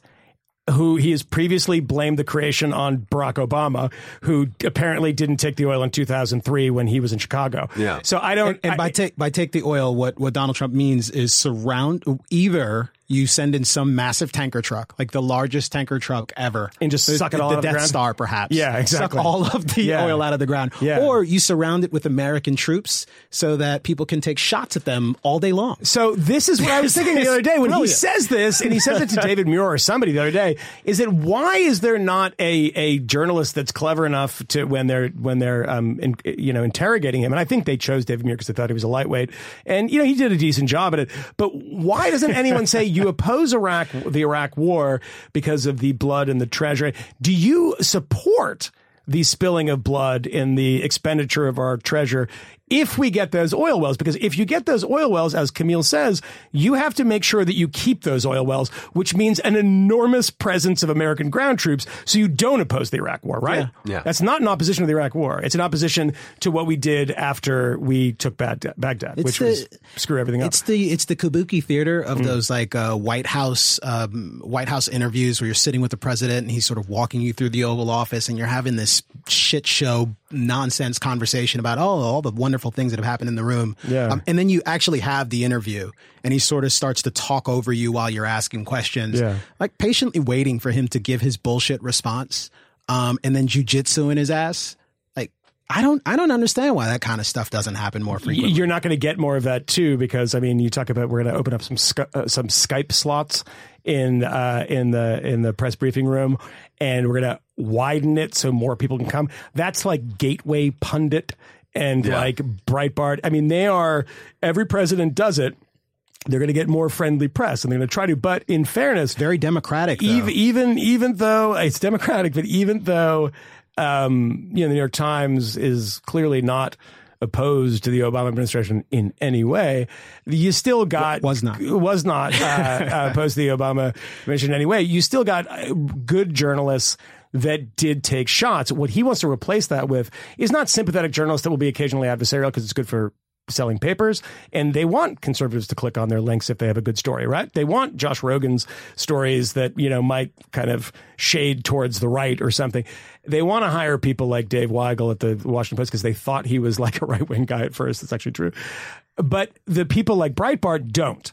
They don't want any of that. They want uh, to just kind of echo the president and come up with excuses and find pew polls and pew They want to be mean nothing. weaponized against the media, and and uh, and I just want to point out we've been saying Breitbart a lot here. Uh, Michael and I were both friends with Andrew, who died uh, five years ago or so, um, and it's unclear to me, and it's probably unclear to you too, where he would be right now. Um, In so the White like, House. it's bright. I'm not. I don't know. I don't know. We don't, don't know. know. It's it's not. It's not. I mean, Greg Gutfeld certainly thinks that he probably would not be, but Andrew was an oppositional character, and maybe he would see it as like, finally, we can take it to the uh, the press and the popular culture, who I despise because they're so. Did you read the Bannon interview? To, it was late tonight that it, that the, the Times posted. No, I didn't read it. I But if you read the it. interview, you will hear echoes of Andrew in every sentence. And I liked Andrew personally. I did not like Andrew's tactics. Right. I thought Andrew could care less about facts a lot of times. He played fast and loose with a lot of facts. Um, but I, I, that kind of, he loved the battle. Yes. And he always, it struck me that he always kind of framed it in a way from the outside. I don't know what somebody like that would do if they were allowed on the inside. Yeah. Um, and that's a, that's uh, unclear to me if he would, cause you know, when you're, when you're the king, it it becomes boring, right? I mean, Andrew liked to not be the king. He liked to, to, to be the one kicking sand in people's eyes. But that's how they're doing. They're acting like they lost. I mean, they're asking for an investigation into a fucking election they won. I mean, think about this.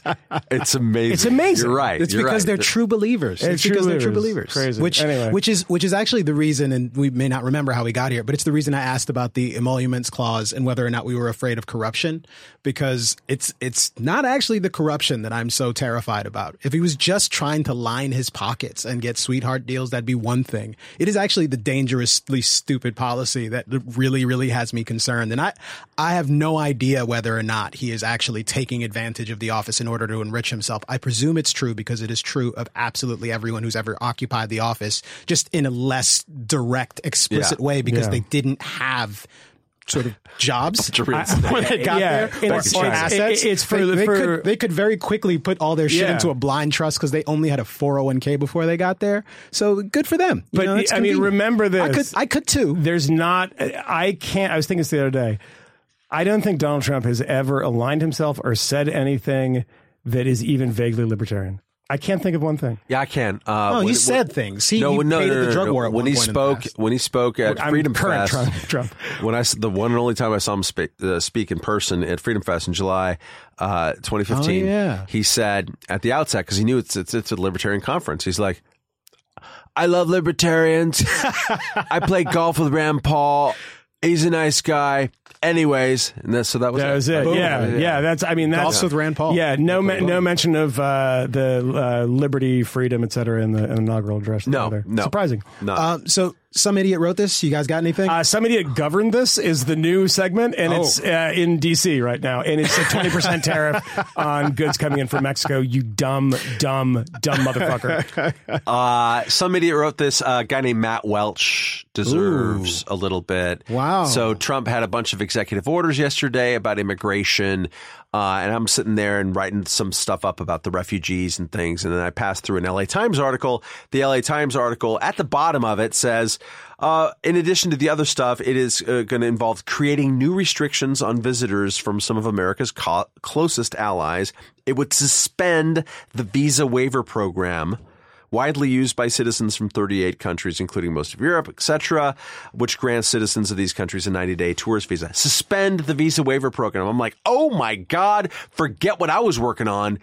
Donald Trump is going to suspend the visa waiver program. 22 million people a, a year come to America on the visa waiver program. They spend $80 billion a year. He's changing that according to the LA Times to uh, you have to come in for an interview. I'm like, oh my God, this is huge. I'll write this whole thing up. I publish this whole thing. I even see the draft memo on which it is based. And I look at it. I'm like, yep, see, that shows it, even though there's this new word in there. It's a visa waiver interview program. But anyways, that's probably just a technicality. I hit publish. Turns out the visa waiver interview program is totally different from the visa waiver program. And thank God for people on Twitter and in the comments section who said, bro, you got out over your skis here. Uh, visa waiver interview program is what people do to get mostly from India to, uh, they've already had a visa. They, it, it's a waiver from having them to come in and interview to get the thing renewed.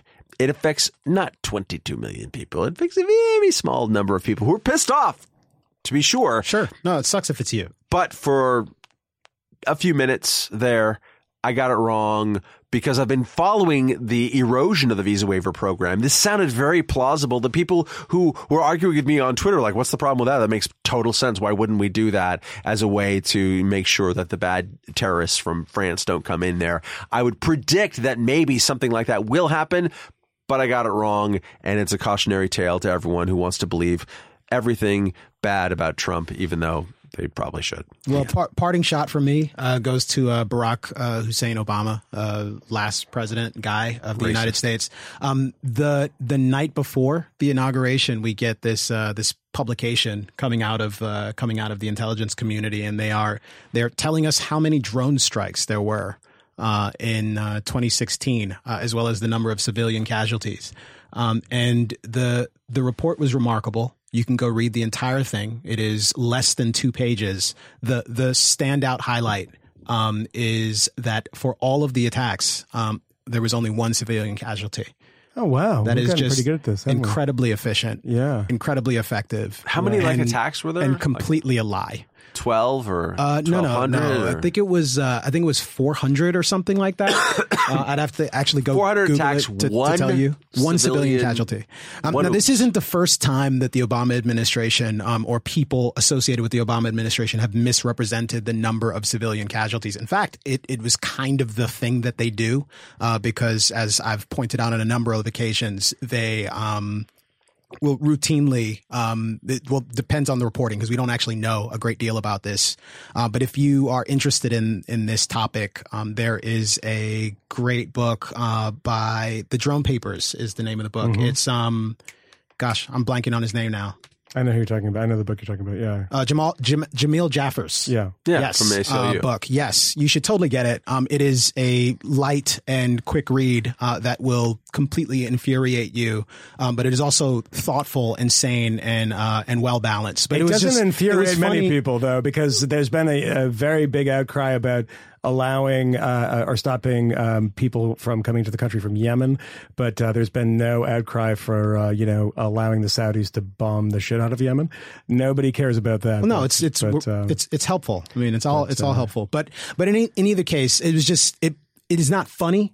Um, but it is sort of astonishing that this dispatch comes out of the administration on the last possible at the last possible moment. Yeah. uh, on the last possible evening. Another dispatch that came out of the administration um, actually pertained to that debate that you had last week. Uh, and one of the the bright shining moments uh, for the Obama administration, according to your uh, your opponent, Mr. Chait, was that the Obama administration had done these really amazing educational achievement grants that were apparently top, yeah. super duper effective. Um, except one of the reports that comes out suggests they were not so super duper effective. Uh, at least not yet. And also at the end of days, of course, he frees uh, Oscar Lopez, the FALN terrorist, and uh, gives what four hundred million dollars to the Palestinian Authority, uh, and the, like the, the night before he leaves, basically, of saying nobody would accept this because the PA has done uh, uh, almost nothing to advance the cause of peace in the Middle East, and they did this uh, the night before. But you know, I say that not uh, from a political position about the Israel-Palestine conflict, but just it's a little kind of dubious to do that on your uh, last days in office. So anyway. I now forgot to tell you that uh, Angela Davis also mentioned uh, Oscar Lopez, of course. Of course he did. Yeah, of course. Good. I'm going to be there to greet him when he uh, comes out, and I'm going to Richard Spencer his ass. what is he? Seventy something years old. I could break his jaw pretty quick, pretty easily. Probably pretty porous bones being in prison for that long. I think Scumbag. that we should end on a note of threatened violence from Michael C. Moynihan. I think that's yep. uh, appropriate. Well, yeah. I, well threat, threatened violence is, the, is the, the violence is the only language uh, he speaks, and uh, he was let out of prison never having renounced violence. And he refused. Uh, Bill Clinton tried to get him out of prison in 1999 with all the other FALN scumbags, and he didn't go. Uh, one of the stated reasons was because he refused to uh, renounce the the violence of uh, that he was a proponent of of trying to get a independent Puerto Rico, which goes to a vote uh, all the time. And the last vote, I believe, was in 2012, and 5% of the people voted for independence. So thanks, cool. Oscar. Uh, go back and uh, do some community organizing in uh, San Juan, and you're going to get nothing, dirtbag. Uh, we're, we're going to get a, a, Black Panther or, or, someone to come in here and, and, set you straight and explain all of the things to you that you don't know about their their genuine mo- motivations uh, for giving free for justice free and, breakfast and to people in between killing. Yeah, because you're just you're killing, not fair. You're not fair. killing people. people. in their own organization. Um, speaking of not fair, I was I was kidding when I said 500. 53 drone strikes, 431 to 441 enemy combatants killed, um, and one non-combatant death. Uh, those are the official numbers. Did the intercept anything about We're that? good, man. Um, I'm, I'm sure someone else did. Right. Yeah, yeah, almost batting a thousand. Yeah. So it's great. Good for you, Barack Obama. Yeah. Uh, and uh, welcome aboard, President Trump. This will be uh, an interesting ride, gentlemen. Thank you, people. Bye. See you next time. Bye. We, we know of new methods of attack. The Trojan horse, the fifth column